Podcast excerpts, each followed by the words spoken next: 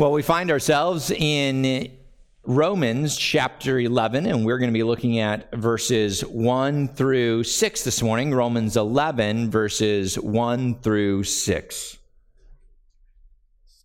You can open up your copy of God's Word and read along with me Romans 11, 1 through 6. Let's read these verses together.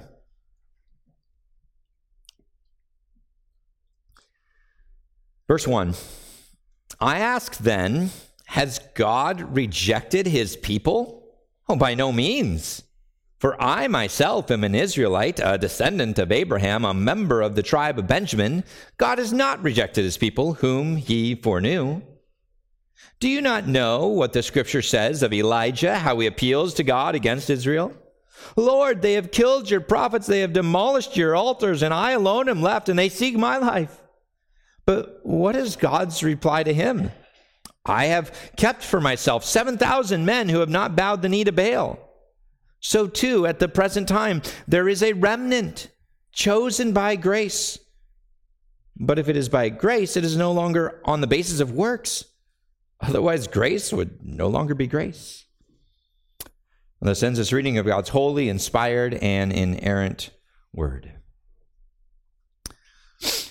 What has caused you to doubt God's goodness, his sovereign, faithful love and care in your life?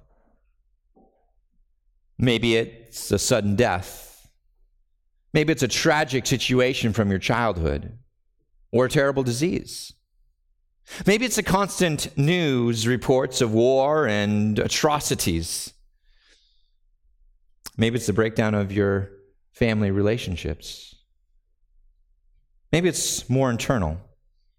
Perhaps a struggle with depression, anxiety, fear of man, fear of failure that, that consumes you and cripples you.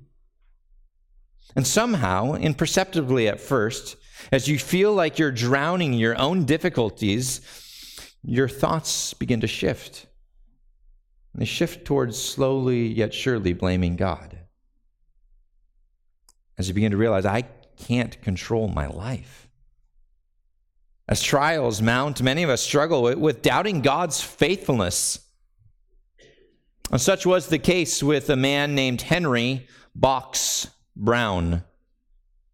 Henry was born into slavery in the year 1816 and he's best known for escaping slavery by shipping himself in a three foot by two foot box labeled dry goods, hence the name Henry Box Brown. But what led up to his escape plan captures the heartbreak and anger towards God, which so often go together in our lives. See, after enduring three brutal years as a teenager working on a plantation, Henry was sent to work in a chewing tobacco factory in Richmond, Virginia. While living in Richmond, he earned a little bit of money at this factory and was able to go to the local slave church every Sunday. And while at church, the 20 year old Brown fell in love with a fellow church member named Nancy. The two married in that church and would go on to have four children together. Marriage was never easy, Nancy was bought and sold two different times during the course of their marriage, but still managed to stay in Richmond with her husband for 12 years. And her last owner let Henry live on their property with his family in exchange for whatever small wages Henry could manage from the tobacco factory. Eventually, Nancy's enslaver demanded more money than Henry could afford. And soon after Henry failed to meet his demands, he sold Nancy and their kids without notice to a plantation in North Carolina. And when Henry heard the tragic news, he was given immediate leave from his factory to, to try and say goodbye and to his wife and his children. So he ran into the town center where the slaves were sold, and he first saw his son and, and then his pregnant wife. They all burst into tears upon seeing each other. And Henry was permitted to walk four miles with his family before they were transported to North Carolina. Henry writes When at last we were obliged to part, the look of mutual love which we exchanged was all the token which we could give each other. I simply had to turn away in silence. You see, the loss of his family so struck Henry that he stopped attending church for quite a while, angry at God. In writing of those dark days, he said, My agony was now complete. She with whom I had traveled the journey of life in chains for the space of 12 years, and the dear little pledges God had given us, I could see plainly must now be separated from me forever. I must continue, desolate and alone, to drag my chains through this world. And even after his escape from slavery a few years later, Henry never saw his family again. We can't even imagine such a horrid series of events in our lives. And sadly, it's the reality of lives like this, situations like that, that cause so many to doubt the goodness and faithfulness of God. Paul's heart broke for the plight of his fellow Jews. A few years before he wrote the book of Romans, many were forced to leave their homes. Slavery, murder, unspeakable atrocities filled their history. And many Jews simply rejected Jesus as their Messiah and remained lost in their sin cursed world. And so, with a broken heart for his fellow kinsmen, Paul asks Is God still faithful to his promises? Is God going to be faithful to his promises like he made to Abraham? I want you to turn and look at some of these promises. Go, go to Genesis chapter 17. Genesis chapter 17, verse 7. See, in this passage, Genesis 17, verse 7, God unilaterally, that just is a fancy way to say by himself and by himself alone, without r- reference to anyone's obedience or anyone's faithfulness, God unilaterally makes a covenant promise with Abraham and his offspring, which become the nation of Israel. This is a promise of reconciliation with him or a right standing with him and, and a promise to give them a land as an everlasting gift. And so, as you read Genesis 17, verses 7 and 8, I want you to notice that two times God Himself promises what He calls an everlasting or eternal gift. Read with me Genesis 17, verse 7. And I will establish my covenant between me and you and your offspring after you throughout their generations for an everlasting covenant, to be God to you and to your offspring after you. That is to have a reconcile the right relationship with, with God. And verse 8, and I will give to you and to your offspring after you the land of your sojourning, all the land of Canaan, for an, what's that word? Everlasting possession.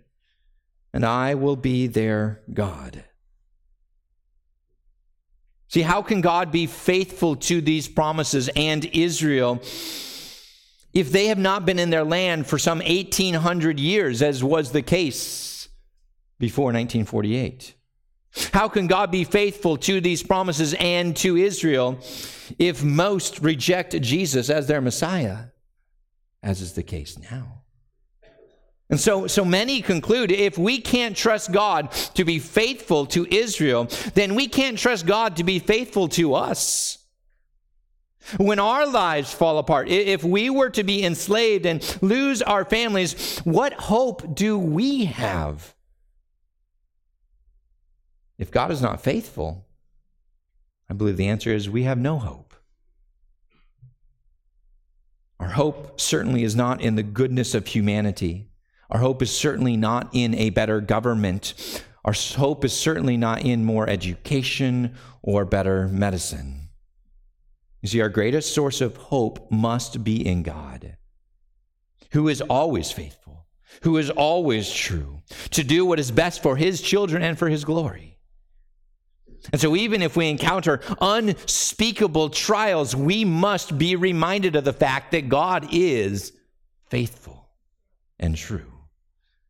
Go back to Romans and look at Romans chapter 8, verse 23. The theme of God's faithfulness has been a favorite of Paul's in this epistle. And now, as he's applying it and looking at the history of Israel, he recalls a lot of the same promises and, and words that he's made uh, earlier. Listen to what he says Romans 8, verse 23. Read along with me. See, we ourselves who have the first fruits of the Spirit groan inwardly as we wait eagerly for adoption as sons, the redemption of our bodies. For in this hope, that is the redemption of our bodies, we were saved. Now, hope that is seen is not hope, for who hopes for what he sees? But if we hope for what we do not see, that is our future salvation, our future restoration, our future glorification, we wait for it with patience, no matter what comes, right?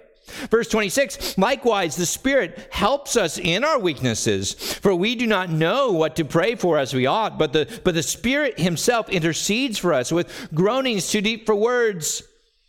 And God, who searches hearts, knows what is the mind of the Spirit, because the Spirit intercedes for the saints according to the will of God. And so then He says, And we know that for those who love God, all things work together for good for those who are called according to his purpose. See, promises like this crumble if God is not trustworthy. These promises fail if God is not faithful. So, given the perception that perhaps God has failed the Jews, Paul wants to make sure that we realize that God is indeed still faithful. And so, as we look at the beginning of Romans chapter 11, we're going to see three reasons we can trust God's faithfulness. Three reasons we can trust God's faithfulness. Or you might say these are the descriptions of how God has worked in the past and how he still works in the present to preserve a remnant of Jews. Now, Paul appeals to the character and the very nature of God, to, to how God always works to fulfill his plans when he wants and how he wants. And, and I think as we consider some of the example of the Jews, we're going to be reminded that suffering, being sinned against, all of that is wrapped up into God's plan to grow us, to preserve us, to, to make us into who he wants us to be. And really, this has been Paul's point for several chapters. Go, go back to Romans chapter 5, verse 3. Go back to Romans 5, verse 3. He says, More than that, we rejoice in our sufferings, knowing that suffering produces endurance, and endurance produces character, and character produces hope. And hope does not put us to shame because God's love has been poured into our hearts through the Holy Spirit, who has been given to us.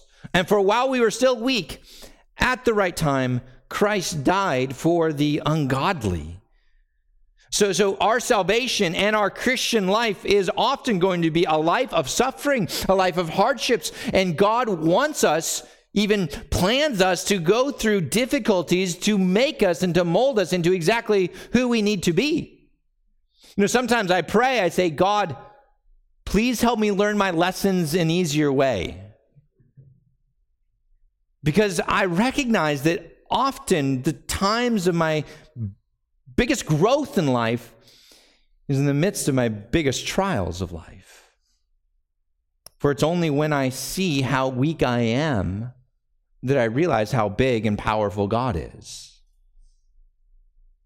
And so God providentially uses difficulties to help us grow.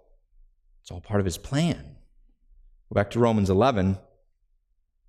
And so it is with how God has worked with the nation of Israel.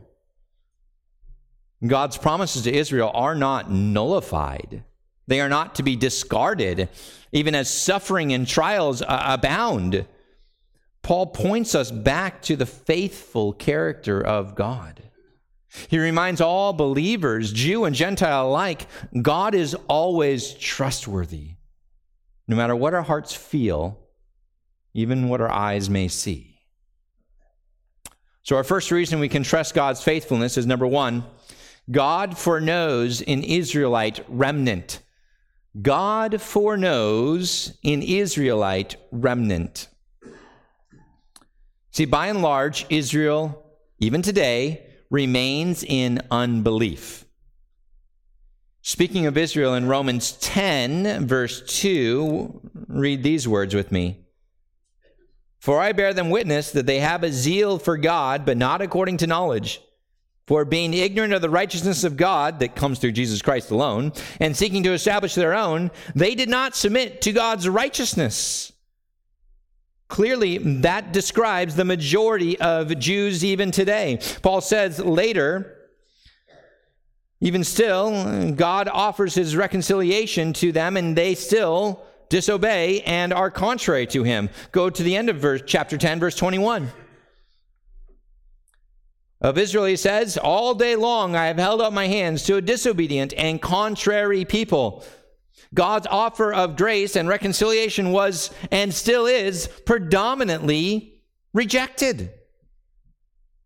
And in the years after Paul wrote Romans, Jewish Talmudic writers called Jesus a sorcerer from hell, an idol worshiper, and today, most Jews continue to reject Jesus as their Messiah.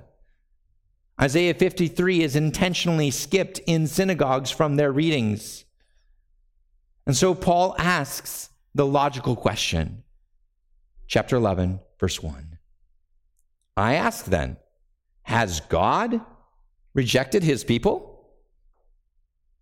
Even though it seems like Israel has mostly rejected Jesus and, and God has written off Israel, even though they were just described as a disobedient and contrary people, Paul is going to point to the fact that there is always and always have, has been a remnant. Look what he says. He asked the question. I asked then, has God rejected his people? What's his answer? By no means. Certainly not. God cannot reject his people. And why does he say that? Verse 1 continues. For I myself, Paul says, am an Israelite, a descendant of Abraham, a member of the tribe of Benjamin. There's always been a remnant. Go back to 9, verse 27. Chapter 9, verse 27. Isaiah cries out concerning Israel, though the number of the sons of Israel be as the sand of the sea, only a remnant of them will be saved. For he differentiates a Israel that your eyes see and a spiritual Israel, those who actually come to faith in Jesus Christ. Chapter 9, verse 6. It is not as though the word of God has failed, for not all who are descended from Israel actually belong to Israel. The idea that there are those who are actually part of the remnant of true Israel who believe that Jesus is their Messiah, and the majority who do not. And so Paul is the perfect example of a remnant of true Israel. Not only is he a Jew, but he is a Jew who actually knows his tribe.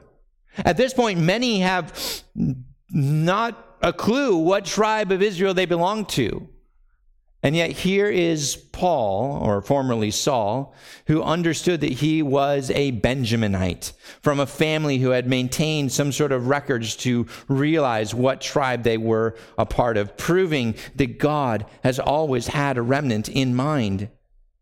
So Paul asks the question Has God rejected his people? By no means. And he points to himself, For I myself am an Israelite, a descendant of Abraham. But the remnant aren't the most lovely. The remnant aren't the ones inclined naturally towards Jesus. The remnant aren't the most wealthy or the best or the brightest. In this case, in Paul's case, the remnant was about as bad as you can get. Paul famously killed Christians again and again and again. He went around from house to house looking for Jewish converts to Christianity, taking them prisoner and killing them. Look at Paul's own testimony in 1 Timothy 1. Go ahead and turn there. 1 Timothy 1.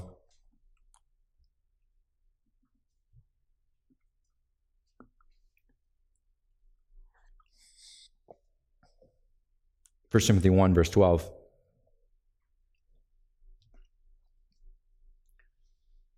As Paul is praising God for what he's done in his life, he kind of goes through his former life. I think it's very instructive to us to realize that as Paul is giving his testimony very briefly here in a form of a prayer, that he notes how it was God alone who saved him. Certainly is not by his own efforts. So read 1 Timothy 1, verse 12. Paul says, I thank him who has given me strength, Christ Jesus our Lord, because he judged me faithful, appointing me to his service. Though formerly I was a blasphemer, persecutor, and insolent opponent. But I received mercy because I had acted ignorantly in unbelief, and the grace of our Lord overflowed for me with the faith and love that are in Christ Jesus. And the saying is trustworthy and deserving of full acceptance that Christ Jesus came into the world to save sinners, of whom I am the foremost. But I received mercy for this reason that in me, as the foremost sinner, Jesus Christ might display his perfect patience as an example to those who are to believe in him for eternal life. Oh, to the King of ages, immortal, invisible, the only God, be honor and glory forever and ever. Amen. You see, Paul's salvation, just like the remnant of Jews, is based on God's plan, not on Paul's goodness, not on Paul's cooperation with God to do enough good to please God or to somehow find the Messiah. No, he was an insolent opponent of God. And so you see in verse 12 right away, it was God who had to appoint Paul to this service. And then Paul passively, verse 13, received the mercy that God had shown him. Verse 14, God's grace overflowed to Paul in spite of himself.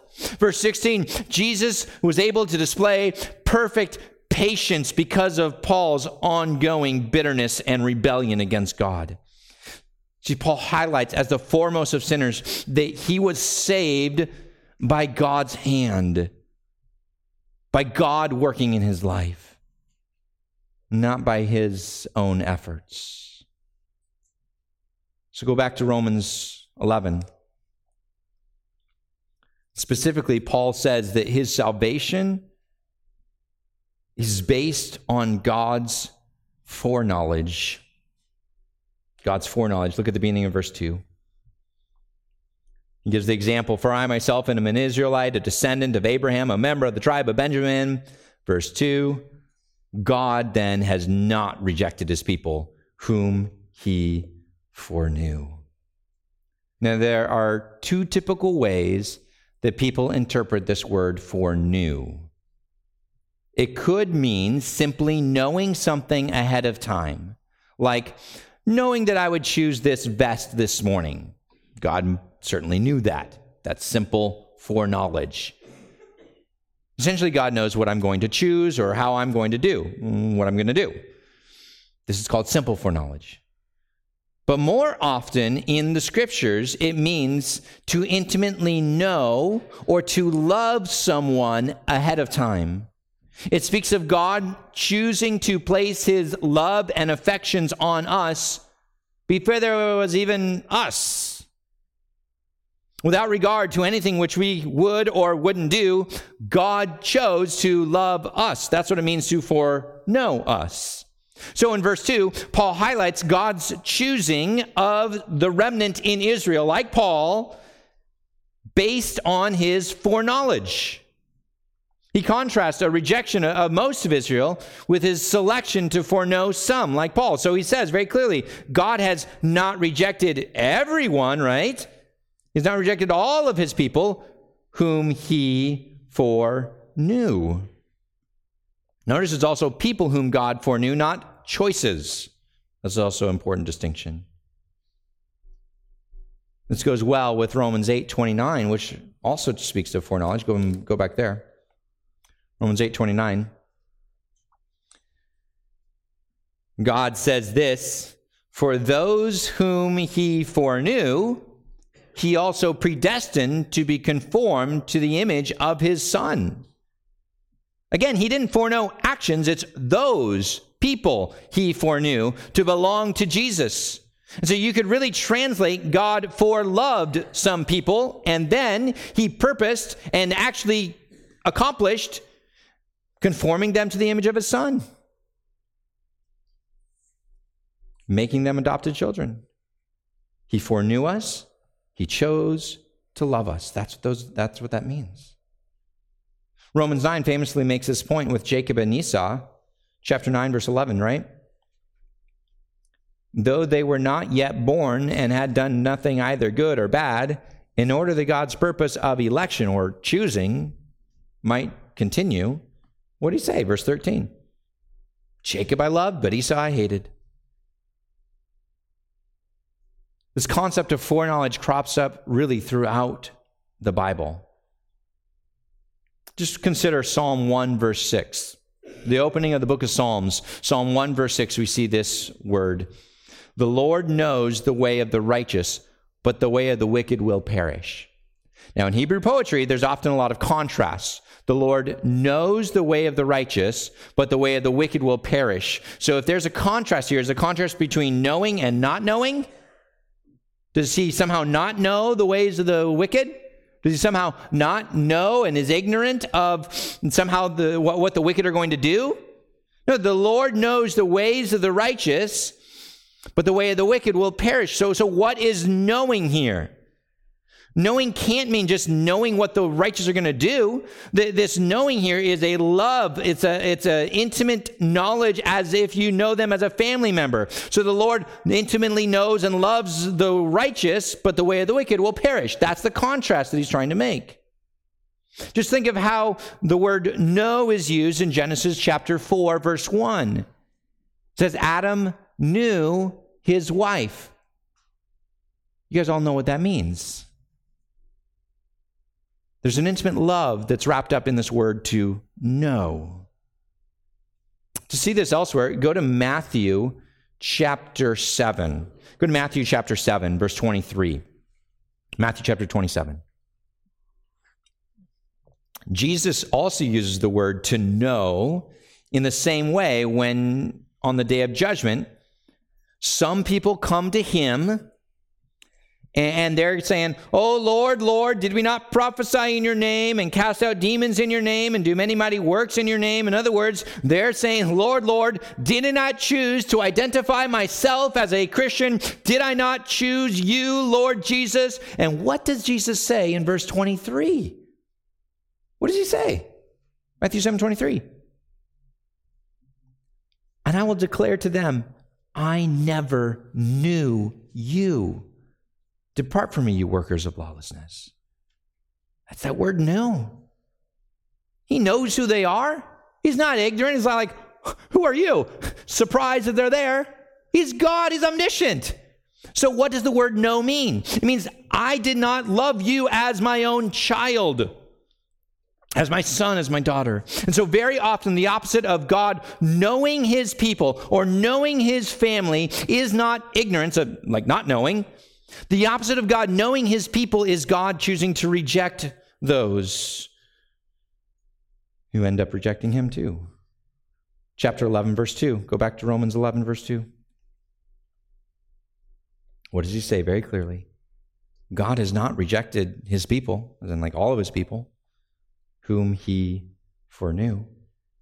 There are people like Paul, Jews like Paul, who will be saved. And so to foreknow, to know is to love as a family, and to foreknow is to love beforehand from eternity past. To foreknow is essentially synonymous with foreloved.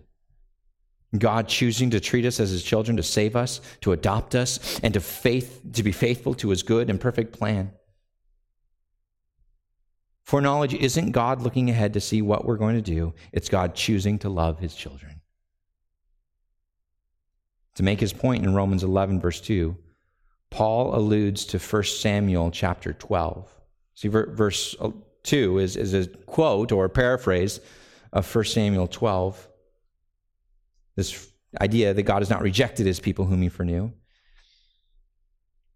In 1 Samuel 11 and 12, the nation of Israel has in many ways rejected God as their king and instead sought to be just like the other nations. They have begged and pleaded with Samuel to give them a king. And so, of course, the king that God gives them is Saul, a wicked king. But as, as, Samuel gives his farewell address, he ends on a note of grace as the people recognize their sin of asking for a king. They actually have this uh, prayer of repentance before Samuel.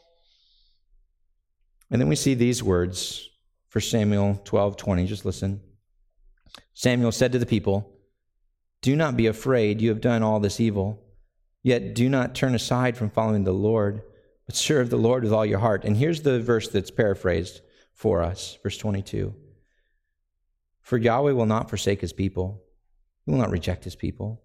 For his great name's sake, because it has pleased Yahweh to make you a people for himself. He will not reject those whom he foreknew. God's plan to preserve his children, those whom he foreknew, whom he foreloved, can never be thwarted. See, this is the great comfort for Christians as well. For we are foreknown and foreloved by God. And with Israel as an apt example, we see that God is always faithful to his children, which includes us. Beloved, adopted children as the family of God. God is trustworthy as a faithful Father who loves us before the foundation of the world and will bring his work in us through to completion. He will bring us through whatever trial you may be experiencing, through families torn apart, through physical and emotional pain, to make and mold us into his perfect image. You're in Romans 11. Go back to Romans 8. Just listen to God, read God's promises again. Verse 15, Romans 8 15. For you do not receive the spirit of slavery to fall back into fear, but you have received the spirit of adoption as sons, by whom we cry, Abba, Father. The Spirit Himself bears witness with our spirit that we are children of God. Go to 28, 828. For we know that those who love God, all things work together for good, for those who are called according to His purpose. 29 For those whom he foreknew, he also predestined to be conformed to the image of his son, in order that he might be the firstborn among many brothers. Verse 35 Who shall separate us from the love of Christ? His answer is at the end of verse 39 Nothing.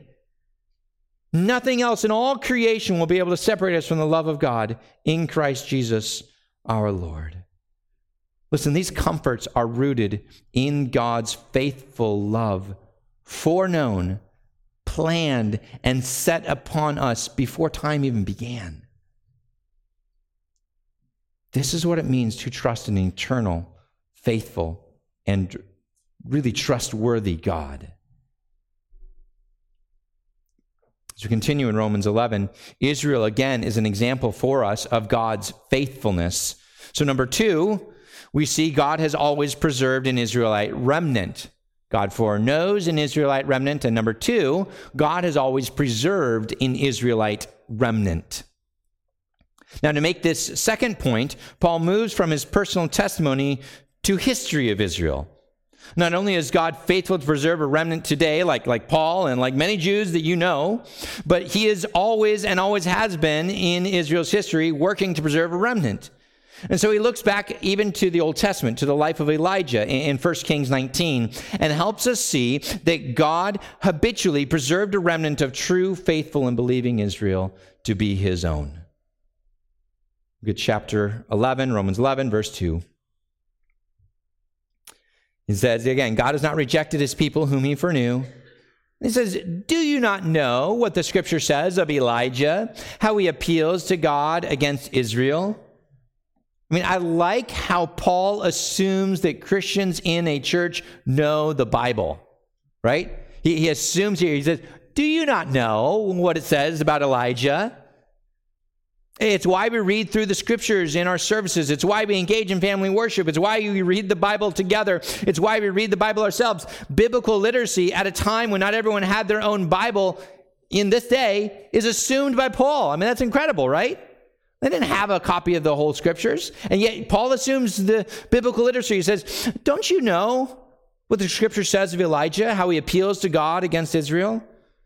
And so, Paul quotes a verse from 1 Kings 19 and expects that most Christians know the context. Look, verse 3. This is what he says. Here's the quote Lord, they have killed your prophets, they have demolished your altars, and I alone am left, and they seek my life, Elijah said. But what is God's reply to him? I have kept for myself 7,000 men who have not bowed the knee to Baal. So, do you know exactly what that's talking about in 1 Kings 19, Mr. and Mrs. Biblical Literate here? If you don't, that's okay. Go back to 1 Kings 19 and 18. 1 Kings 19 and 18. I think many of you actually do know a little bit of the history of what's going on.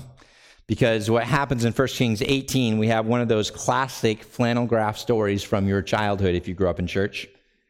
It's the story of Elijah and the prophets of Baal.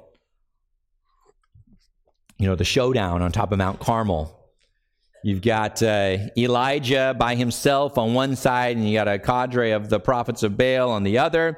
And uh, Elijah lets the prophets of Baal go first, and they each have a, uh, a bull uh, on an altar. And he says, Okay, we're going to see which God is the true God by determining which one is able to make fire come down and consume this um, bull right away. All right? So the prophets of Baal um, all day long are trying to get Baal to kind of get fire to come down, and nothing happens. And, you know, they, they dance around, they cut themselves, and, and Elijah mocks them, says, Maybe Baal's sleeping. You should be louder, right? You know, he's mocking them, and it, it's just, it's kind of a comical, great story.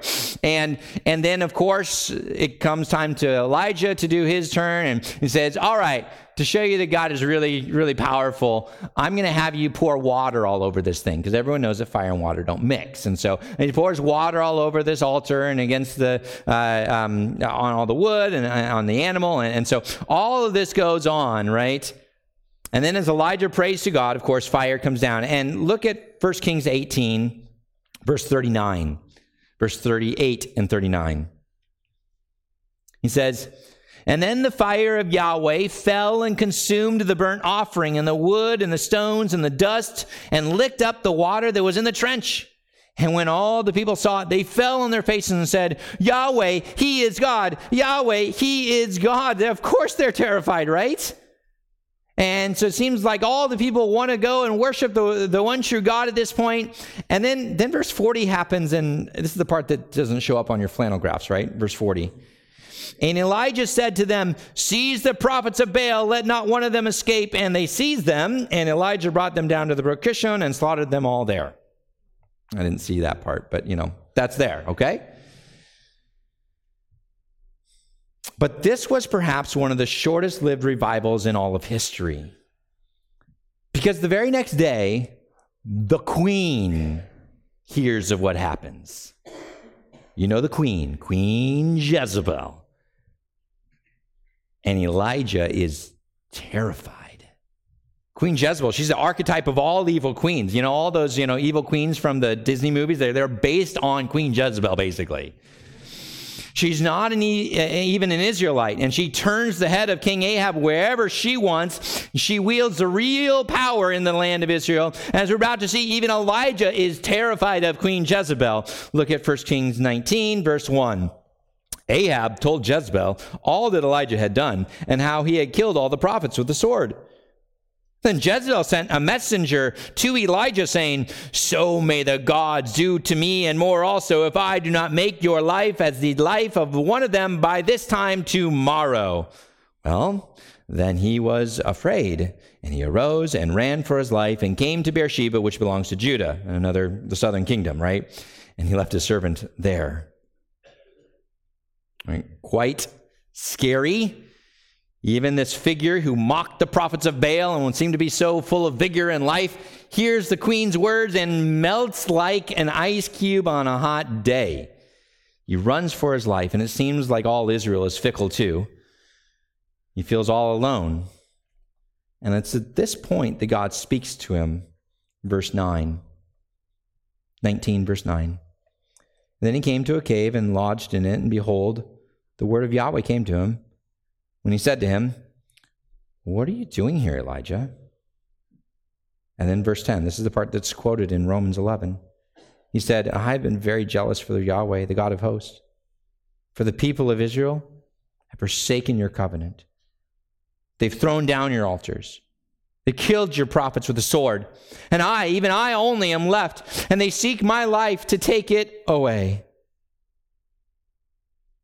And then, after displaying God's immense power, the next verses, God commands Elijah to go anoint some new leaders of Syria and of Israel. And he concludes with a word of hope that Elijah is not alone despite what he feels, that a remnant remains, a remnant that God himself has preserved. 1 Kings 19, verse 18. Yet I will leave 7,000 in Israel, all the knees that have not bowed to Baal, and every mouth that has not kissed him. Who left those 7,000 there? Did they all get wise and figured it out? No. What does it say? God tells him, I will leave 7,000 in Israel. Who is it? God preserves his people. Even the whole land, even though the whole land was gripped by a fear of a tyrannical queen and her zeal for a false god, even though it seemed as if the whole culture were lost, God reminds Elijah, I'm on your side. And I will be faithful to preserve a remnant to be with you always. Go back to Romans 11 and read these verses again with that context in your mind that Paul assumed that you knew. Romans 11, verse 2. God has not rejected his people whom he foreknew. Do you not know what the scripture says of Elijah, how he appeals to God against Israel? Lord, they have killed your prophets, they have demolished your altars, and I alone am left, and they seek my life. But what is God's reply to him? I have kept for myself 7,000 men who have not bowed the knee to Baal.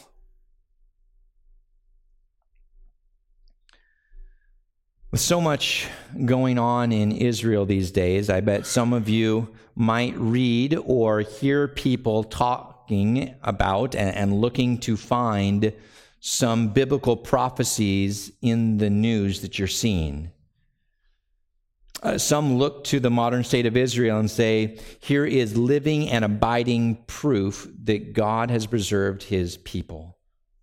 He has preserved a nation dispersed for almost 1800 years, brought back to the land in 1948, and thus we are looking at the nation of Israel at God's hand at work today, preserving a remnant. But I need to remind you of a few things. What is a remnant in this passage? It is people like Paul who are faithful men and women and children who embrace Jesus as Messiah. The nation of Israel certainly has not embraced Christ as Messiah, and the vast majority of Jews in Israel remain with their knees bowed to various Baals. They worship a God of their own making, not the one true triune God of the Bible. And so, as much as God's sovereignty has preserved Jews as a distinct people against all odds through Holocaust, wars, and near constant threats, the state of Israel, as we see it today, is not the remnant. And even if the unimaginable would happen that we pray does not happen, like Iran and some nuclear device or, or some horrendous military defeat crippling Israel's ability even to exist as a nation, will God still be faithful to his people to preserve a remnant? What does Israel's history teach us again and again and again? Of course, God will be faithful no matter what happens. God has always preserved an Israelite remnant. And that remnant must come to God to know Jesus as their Messiah. This is what was always promised in the Old Testament, too. Again, I want you to see this, so turn to Micah chapter 7. I want you to see and understand that God has promised that his people will remain a distinct people and that they will come to know him as their Lord and Savior. Micah is uh, in those parts of your Bible where the pages are stuck together. It's one of the minor prophets. Um, it is right before Nahum, Micah chapter 7. Nahum is the book right after that. So find Nahum and go back one page. Micah chapter 7. Listen, we should pray for the peace of Israel. And we should trust God to preserve his people in, in his ways, in ways that we can't even imagine. But even if we get surprised with what that looks like along the way, we can't not trust God. I mean, I think Elijah was surprised with how things turned out. And God said, You have to trust me. I have remnant, even if you don't know who they are. So, no matter what comes of the current state of Israel, we trust that God will preserve his people and preserve a remnant who will turn and follow Jesus as Messiah. This is where we get to Micah 7, verse 18. Micah 7, verse 18. Who is a God like you, pardoning iniquity and passing over transgression for the remnant of his inheritance? He does not retain his anger forever because he delights in steadfast love. He will again have compassion on us. He will tread our iniquities underfoot. You will cast all our sins into the depths of the sea. You will show faithfulness to Jacob, lest you think he was talking about somebody else, right? You will show faithfulness to Jacob and steadfast love to Abraham, as you have sworn to our fathers from the days of old. Listen, the future hope for Israel has been slowly realized like, by, by men like Paul and godly Jews today who have turned to Christ one by one. For God is faithful to fulfill his promises, and the very character of God is at stake. He says very clearly, You will show faithfulness to Jacob and steadfast love to Abraham, as you have sworn to our fathers from the days of old. There will come a day when you will save many in your nation, in your people. There's another passage I want you to see Zechariah chapter 12. Go further to the right, the minor prophets. Zechariah chapter 12. Zechariah chapter 12. And so, even though a remnant continued to be saved, a large scale turning of the nation of Israel back to Christ has yet to happen. It's not hard to recognize that Christian churches do not dominate the landscape of Israel, okay? In fact, they are often persecuted in the nation of Israel. And yet we know it will happen one day because the faithful God said that it would. Look at Zechariah 12, verse 10. Zechariah 12, verse 10.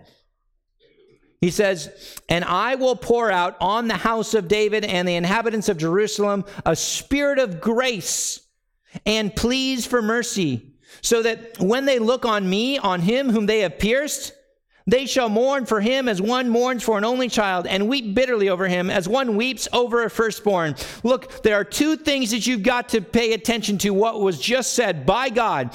First of all, it says that they, the nation of Israel, will turn to me, that is to God. And how does God describe himself in this verse? Look at it as the one whom they have pierced. Who do you think that's talking about? Right? It's talking about Jesus. This mourning then will lead to widespread repentance from all the tribes who turn to Christ. Zechariah 12, verse 12, look down there. The land shall mourn, each family by itself, the family of the house of David by itself, and their wives by themselves, the family of the house of Nathan by itself, and their wives by themselves, the family of the house of Levi by itself, and their wives by themselves, the family of the Shemites by itself, and their wives by themselves, and all the families that are all left, each by itself, and their wives by themselves. On that day there shall be a fountain opened for the house of David and the inhabitants of Jerusalem to cleanse them from sin and uncleanness. Where do you think we get the there is a fountain filled with blood, right? I mean, these words are taken directly from passages like this because we recognize that Jesus is the only source of hope for the Jews. And God tells us very clearly there is a day coming when massive amounts of Israel will be converted and come to saving faith in Jesus Christ as their Lord and Savior.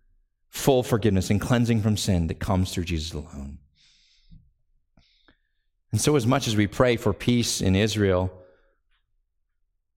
we also ought to pray for a turning to Jesus, to the one whom they have pierced, and that many would come to know Jesus and understand God's only gospel of hope that comes when they finally realize that God crushed his son in their place so that they could have eternal life. See, God's message may be met with strong resistance. Even those of us in our country, we may feel like Elijah at times. I'm the only one left. But we trust that God will remain faithful to his word, that he will work in us, holding us fast to the end. That's what he's done with Israel. All along, all throughout Israel's history, he's shown us that God has always preserved an Israelite remnant. So ought you to trust in a faithful God too? That he will work in us, holding us fast to the end? Rejoicing, knowing that his grace is his alone to give? So, our third reason we can trust God's faithfulness, number three, God chooses to show grace on an Israelite remnant. You can turn back to Romans 11. God chooses, number three here, to show grace to an Israelite remnant. Now, when I was in elementary school and my brother in preschool, I distinctly remember convincing him to trade me his $5 bill that he got from grandma for two of my $1 bills. After all, I convinced him two bills are better than one bill. And as soon as he bragged about that to my parents, my gig was up. I don't even know if they remember this, but it left a mark on me. As we get older, we started to realize that money was better attached to work and not thievery. We didn't get allowance, but we got a wage based on our chores. You work and you get money. Taught us the biblical principle that if you work, you eat. But it's also very easy to start to feel entitled about your money, to come to expect more and more from your labors, to live by the phrase, oh, I've earned this. And sometimes with God, the most disciplined, nice, good at being good type people can think, you know, I'm good with God. I've earned this. But Paul reminds us that salvation is not ultimately something we can earn. It's based only on God's grace. And so we see this, verse 5, Romans 11, verse 5 so too at the present time there is a remnant chosen by grace. Any Jew who believes in Christ, like any Gentile who believes in Christ, belongs to God for one very simple reason. They have been chosen by God's grace, chosen by God's foreknowing love. It's totally based on God, not us. Otherwise, it wouldn't be grace. And to further cement salvation firmly as God's choice and thus his free sovereign grace, Paul continues in verse 6, doesn't he? But if it is by grace, that is a free gift that we don't deserve, it is no longer on the basis of works. Otherwise, grace would no longer be grace. How else could you choose to translate the word choose here, right? God elected those whom he would show grace to. And so one commentator actually paraphrases these verses in maybe a, a, more stark way for us. We can conclude, therefore, that in the present time, a Jewish remnant exists by God gracious, by God's gracious election. And God's gracious election logically excludes any role of works, for grace is not truly grace if works play a role. An election is purely God's choice. It's not based on simple foreknowledge, not knowing ahead of time who's going to choose what. It's all about God's free, sovereign choice. That's what it means for God to elect by grace. And so it is God's gracious choice alone that saves.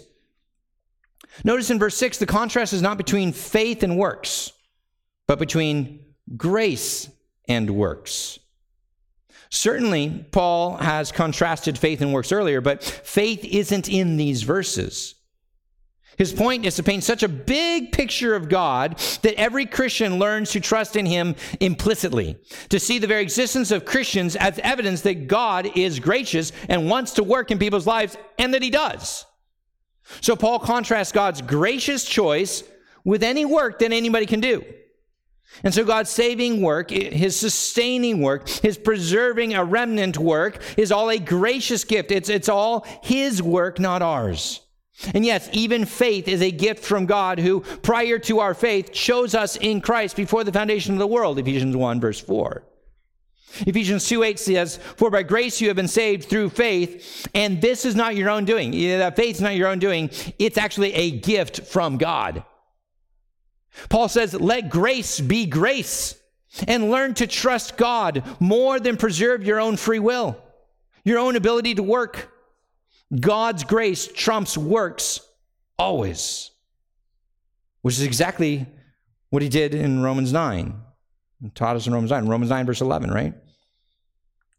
Though they were not yet born and did nothing either good or bad, in order that God's purpose of election or God's choosing might continue, not because of works, because, but because of him who calls, it's because of God. She was told, The older will serve the younger, or Jacob I loved, Esau I hated. Verse 16, so then it depends not on human will or exertion, but on God who has mercy.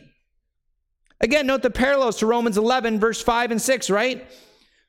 So, too, at the present time, there's a remnant, you know, uh, of Israelites. They are chosen by grace. Who is doing the choosing here? It is God doing the choosing by grace, a free gift that they don't deserve. But if it is by grace, it's no longer on the basis of works.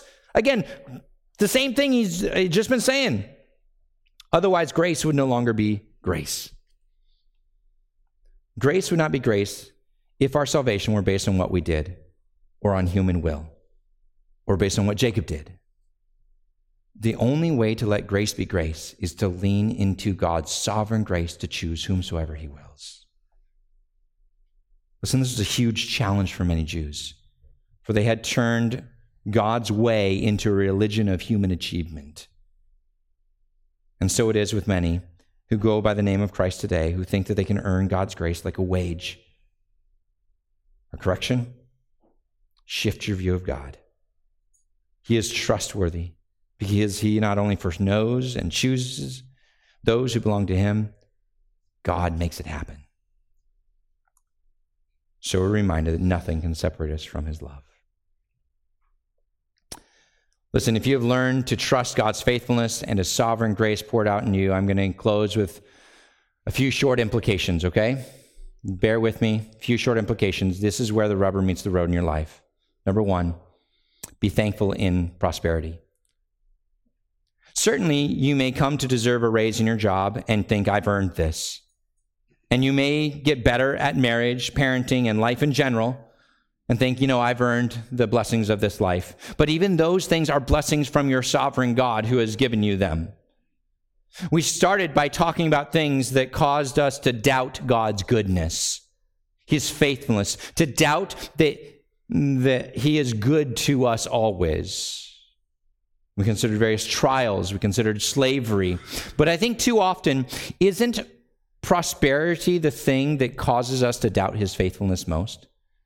Because isn't it in prosperity that we consistently think too highly of ourselves and our abilities and think, you know what, I've earned this.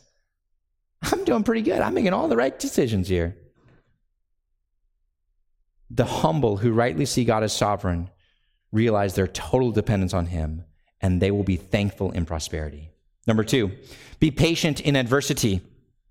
On the other side of life, seeing God's sovereignty ought to be a rich comfort to those who are in the midst of adversity. Not because we'll always be able to escape tragedy.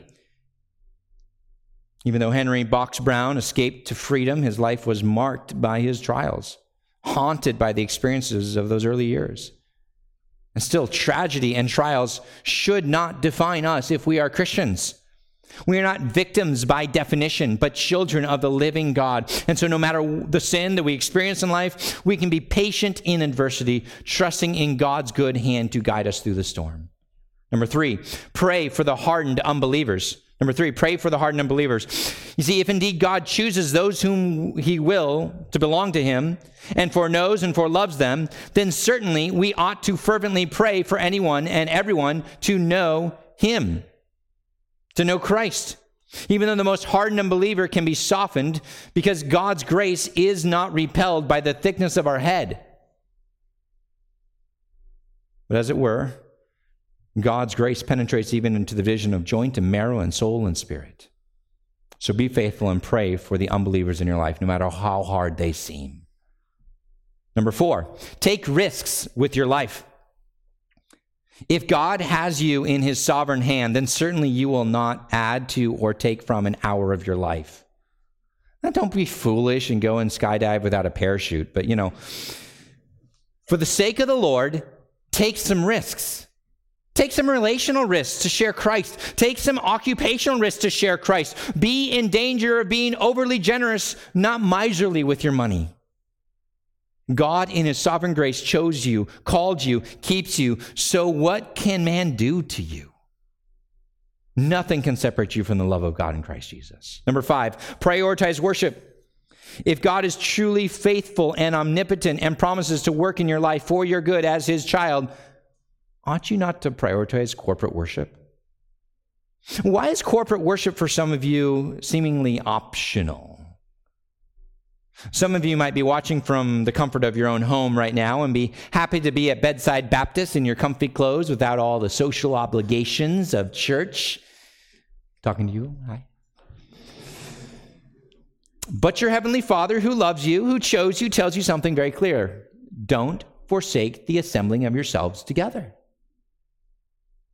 Now we understand there's some of you who are indeed sick and cannot come today. Please do not share your wealth with us. But if that does not describe you and you're just in Bedside Baptist and enjoy Bedside Baptist, you're not living the way you should be living.